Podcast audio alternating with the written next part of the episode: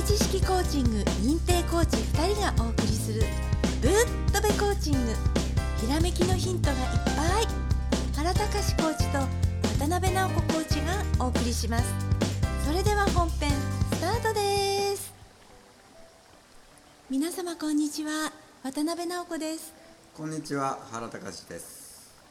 はい、えー今日はですねあのーツイッターを見ててえちょっとねあのここでねあの取り上げるのにいい話題なんじゃないかなと思ってそれでね、はい。一つそのことをねお話ししてみたいと思います。はい、えー、とどんな内容かということなんですけど皆様もねあの今の時代今の時期あの共通なんじゃないかと思って、それで話題に取り上げてみたんですね。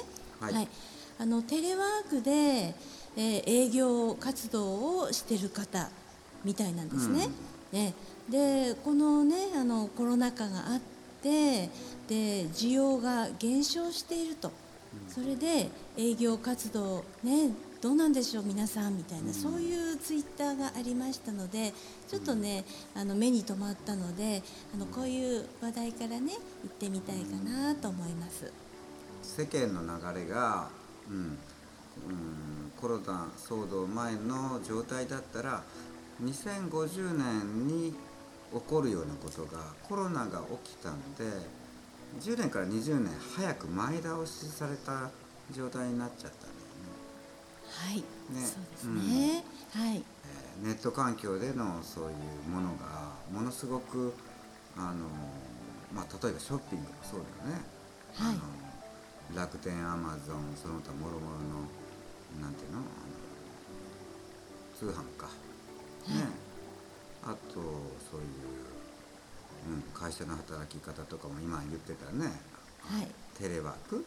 そうですね。テレビ会議とかね、もう全く、はい、あのやったことない人がもう普通にやるようになっちゃったんですね。そうですね。通勤しなくても自宅にいながら普通にお仕事ができる時代になってしまったんですよね。うん、はい、で今さあの言われてたの何やったっけ、はい、え、あのー需要が減少してるっていうね、うん。そういうお話もね、あのそのツイッターの中にあったと思うんですけれども、あの私としてはあの需要減少している部分もあるんだけれども、あのちゃんと需要はあると思うんですよ。あるえね。ええあのね富裕層の人たちは結構お買い物をしてて、うんえあのただねあの目に留まってないだけで、うん実際あの買ってる人って多いわけですよ、うんあの旅行に行ってねあの、ちゃんと素敵なところに行ってみて泊まってみたりとかね、うんえそういうね富裕層の方にちょっと目向けてみたらいいんじゃないかなと思うんです。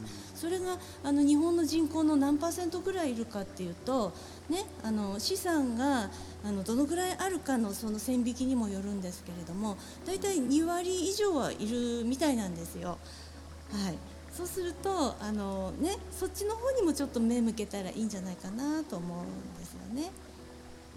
その営業マンの人のそのことってこと？あそうそれもありますしあの売り上げがねいかないって皆さん思ってる方は、あのちょっとね見る視点をね変えてみたらいいんじゃないかなって思ったんですね。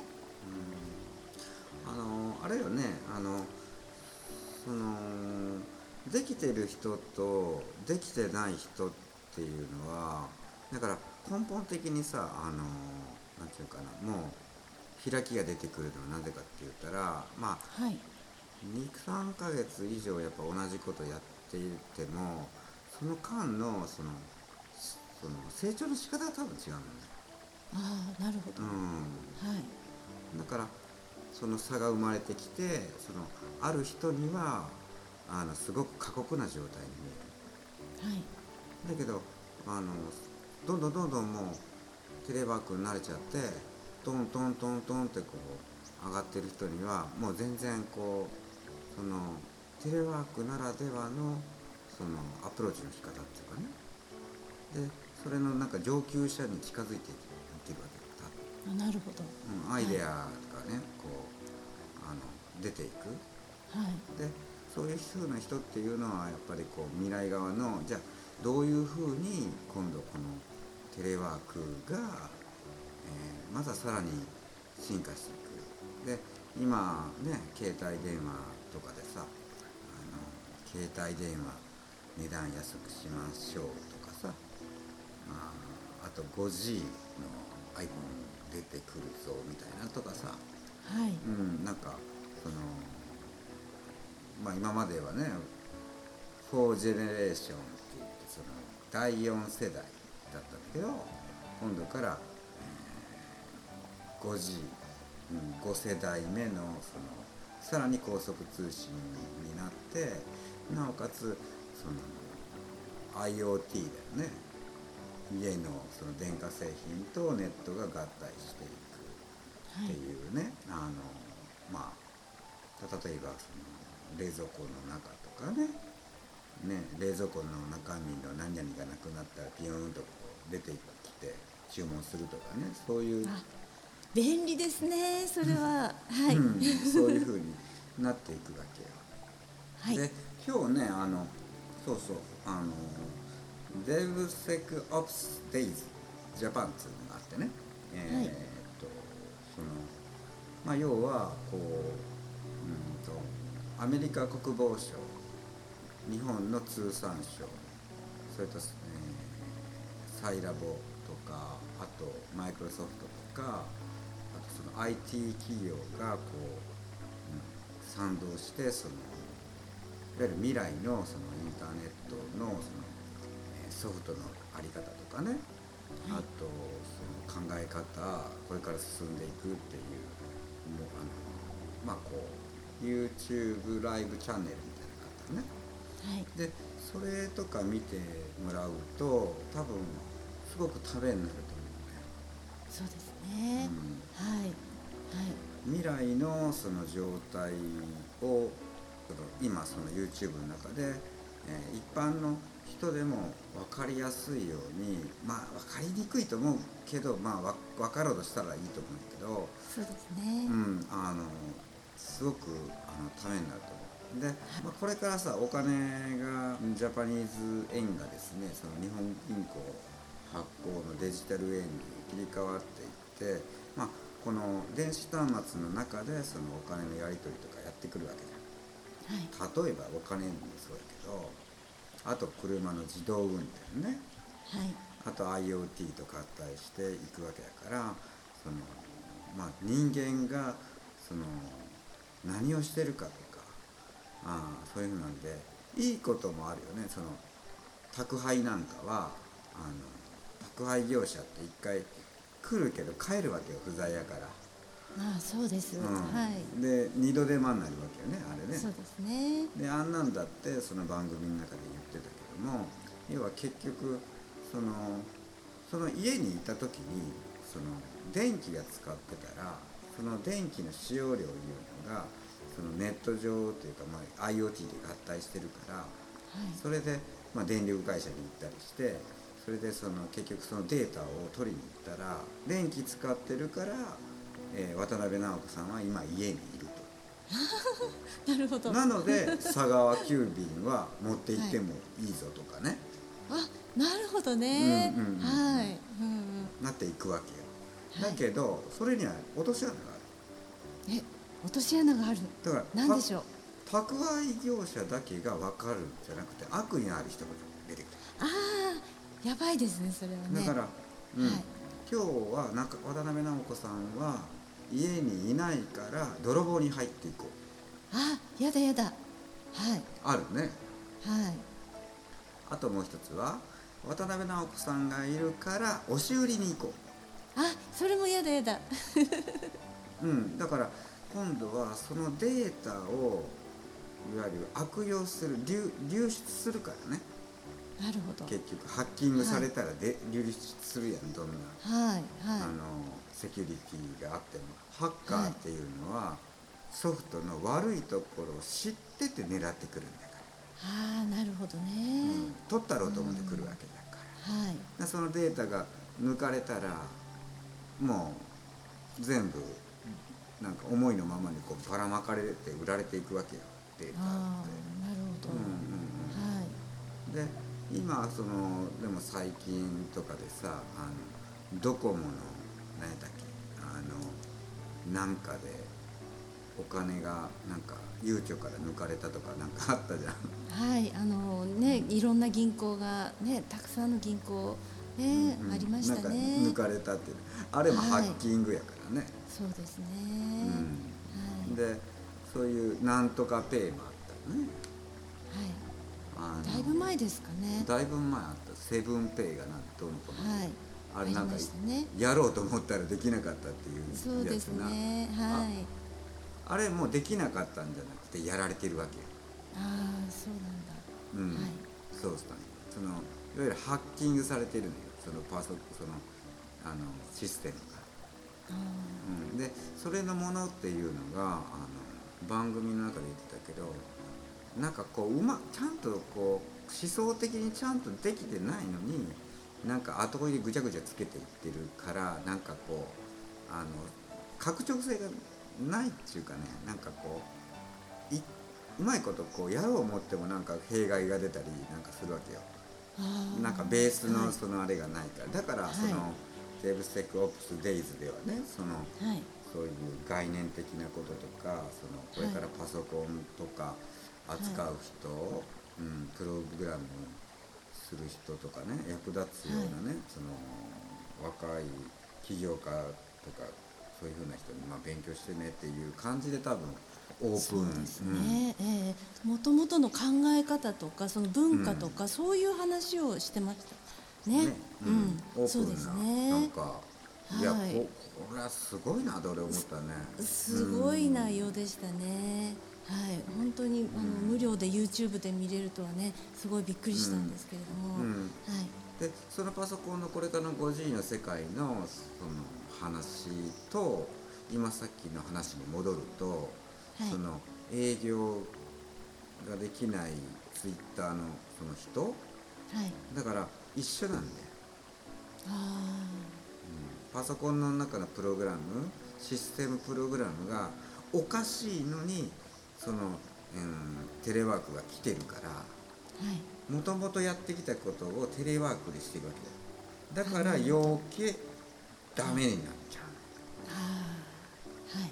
あそのパソコンって今原さんがお話ししたのは、そのものの考え方のことですよね。そうそうそうそう。そうそうはいそういうことそういうこと。はい。それがその今までだったら営業に行ってなんかこうなんかそういうふうなんでやってたんやけどそれとはもう時間的制約あるじはい。ゃんなあるやんな、はい、そうですね、うん、でできるやつっていうのは今度ネット環境を駆使してやるからよりその移動がないからやろうと思ってアクセスしし放題になるわけよ、はい。うん、全然。なんか今ね。ね今までやってたそのコロナ前にやってた時間を使えばネット環境でそういう営業をするんでも数が変わっていくわ。あなるほど。うん、とあとはい。クオリティまで考えれる人だったらより制約率というかなんつうの？なあの要はこう営業だったらこう売り上げに直結するようなさはい。結果が出てくるわな。るほど、うん。はい。でそれそれがだからこのパソコンの世界のこの 5G の世界とそれとなんかこう相対するようなことだよね。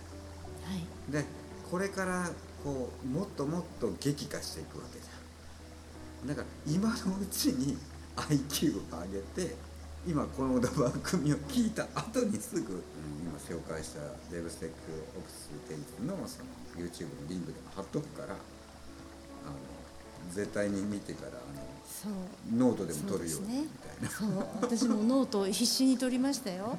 はい、あの2日間ですからね、もう十何時間っていうねあのすごいあの勉強量になると思いますけどね、はい、もう IQ アップするために皆さんの IQ アップするために私たちもこうやってねこうやってきっかけ作るためにお話ししてますから、ぜひぜひご自分の役に立てていただきたいと思いますね。まあそんな感じだよね。はい、でそこでこれ IQ ガンガンにこう上げる？もうわかもう最初もう絶対わからんから。何何言ってるんか、はい。コーチングうんとかこうしてない人が見たって何にもわからんと思うよ はっきりと、はい。はい。だから結局一緒やからね。うん。パソコンとかそういうふうなあのネット環境で行われてるそういうふうな、えープログラムねこうやったらこういくこういったらこういくとかっていうのと自分の中のその人間のその頭脳で行われてることはほぼほぼ一緒。はい。でも違うのはそのひらめきがあるからなんだよね。そうなんですよ、うん。そうひらめきですね、うん。はい。今のところだからそのパソコンっつうのは過去のデータからこう人そのやっていくわけやんか。こう、まあはい。人工知能っつうのも、まあ、そうなんだけど結局はそうなんだけどもだから人間っつうのはそのパーンと開くところがあるよね、はい。うん、だからそれをまああの開花させましょうっつうのが、まあ、と僕らのやってるトマベ式コーチングなわけなんですね。うん。はい。まあこれはやはりコーチングを受けてもらったら一番わかりやすいですよね。うん、そうですね、はい。でもまあねあのコーチングとかそういうふうなあの本格的なものとかねあのまだちょっととかって思われてる方もまあいると思うんでね。まあまあこの週末ですかね。もう週末ですかね。あ、うん今週末ですね。ねあの、はい。東京の方で、えー、10日？11日、えー、13日。あブットベイコーチングの直子さんに会えるのは11日の日曜日か、はい。日曜日ですね、うん。はい。えー、10日と13日は、まあ、僕の本のあの読者の方とかも来るかもしれない照明層コーチングのね、まあはい。釣りの話とか、はいね、釣り道具の話とかね。はい。最新釣り道具の話とかなんかそういうなんか来年のなんかあのなんかゴール設定野望みたいな。なんかそんななんか、うん、そうね照明層カフェ会みたいな感じになると思うんですけど、いいですね。楽しいですよ。ね。気楽に参加してほしいですよね、うん、でもそれも知らない人が来たらいいんだよちょうど。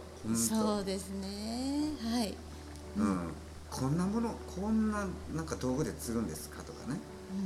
うなんか私つ釣りなんか知りませんとかね。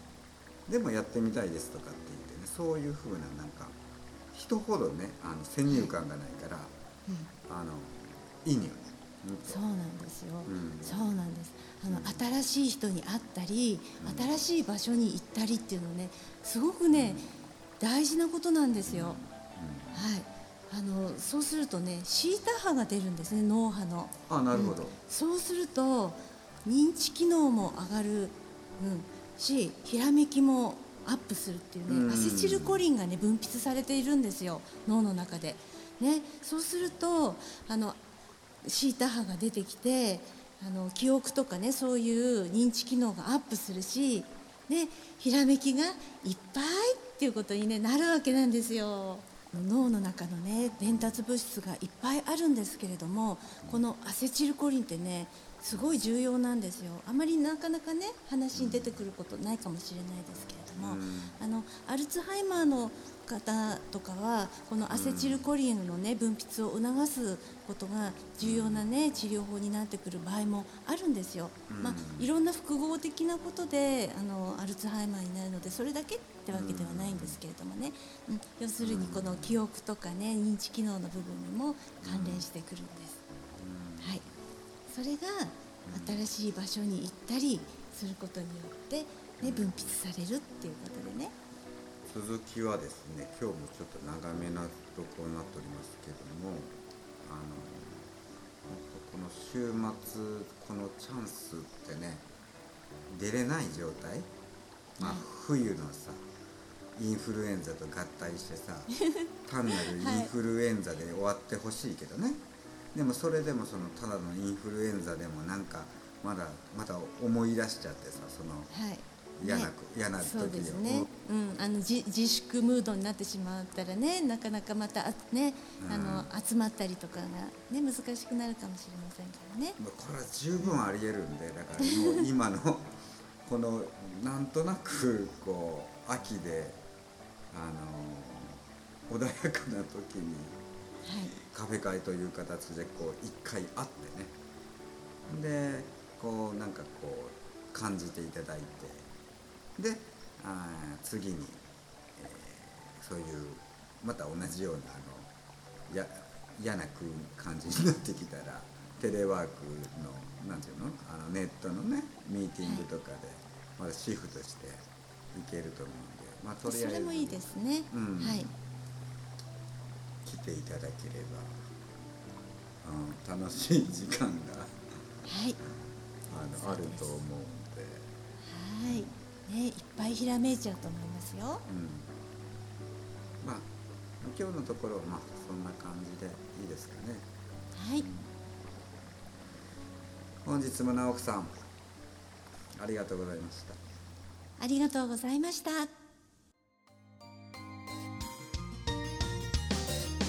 友部知識コーチング認定コーチ2人がお送りするルートベコーチング。